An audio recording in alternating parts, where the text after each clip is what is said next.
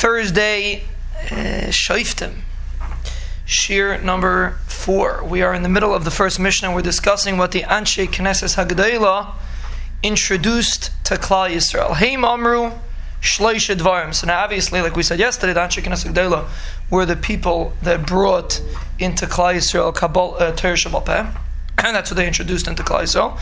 So what they're going to bring, if you think about it, is we mentioned yesterday is the Nevi'im and the Zakanim all had a direct Messiah from the Rebbeinu so to speak. The Nevi'im spoke directly to the Rebbeinu So the Anshe Knesset is the first time that when a person does not know what to do, he has to figure it out himself so to speak. That's what's going on over here, because Knesset Hagdayla were the first step in Yisrael after the Nevi'im. Some of them were Nevi'im but they were a mahalach of after the Nevi'im, and they had to be machadish with on their own chachma how to how to proceed further when it came to a question. So that's the three things that they introduced. Heim Amru Shloish. They said three things how a person should approach a certain inyan and how to how to be able to break to crack open a concept in Torah and in turn a concept in anything you're doing in life. So the first thing they said is havu misunim bidin, which means when a person's approaching a certain item, approaching a certain thing, you have to approach it slowly.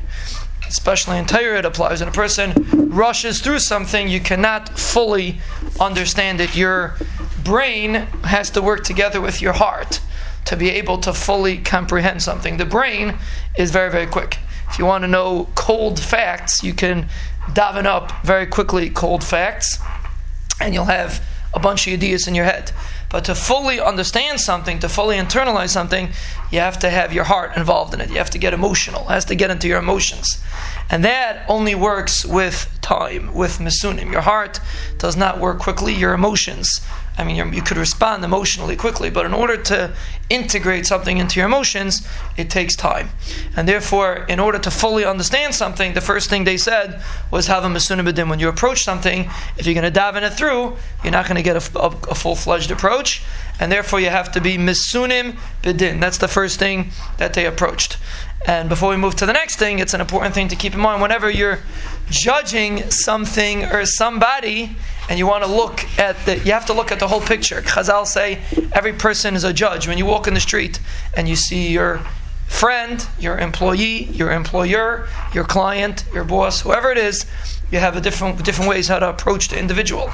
And Chazal are telling you havu misunim bedin. Before you judge a person, before you make an assumption of why an action was done or how something took place, you have to take it slow. Any din Torah, any din, any uh, intellectual decision that a person makes that is made in haste usually, generally, will generate a response that the person will regret. And that's the first concept that Chazal is saying. It applies to Torah and applies to parts of Avodah Hashem. If you want to fully, and in life in general, if you want to fully understand something, you have to approach it misunim, you have to approach it with messinas, you have to approach it with the proper.